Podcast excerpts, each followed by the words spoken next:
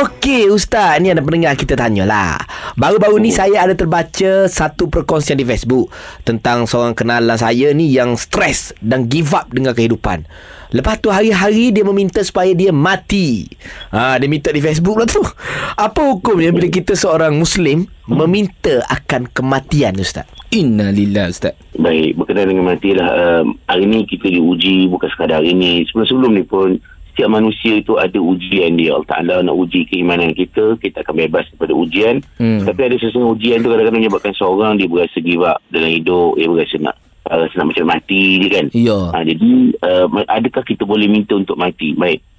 Sebenarnya Nabi SAW melarang kita minta apa apa mati dengan sebab urusan uh, dunia, sebab kesusahan dunia ya contohnya sebab uh, kerana kesepitan hidup ya kerana ditimpa dengan ujian macam-macam penyakit. So minta ya Allah matikanlah aku Nabi tak bagi, apa tak bagi.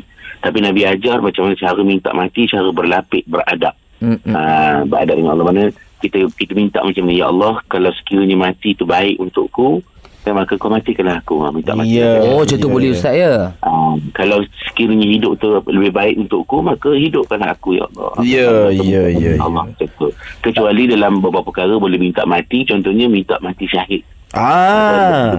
salam maknanya minta supaya dia bersungguh-sungguh ya. Uh, Nabi kata dalam hadis riwayat Imam Muslim barang siapa yang meminta mati syahid kepada Allah dengan bersungguh-sungguh maka Allah akan mengangkat darjatnya sehingga ke darjat para syuhada walaupun dia mati di atas tempat tidurnya minta hmm. untuk mati syahid tapi kalau tak dapat tak apa. Uh, Allah Ta'ala niat dah ada. yeah. mati syahid walaupun tak mati dalam peperangan. Ya yeah, betul okay. Ustaz. Tu baru cara yang betul yeah. ini minta mati dengan sebab susah. Oh. hidup tak boleh lah. Usaha lah weh minta mati di Facebook semaya tak? Komen gitu amalan okey ke apa? Ha gitu. Okey beres Ustaz. Faham Ustaz. Terima kasih Ustaz. Okey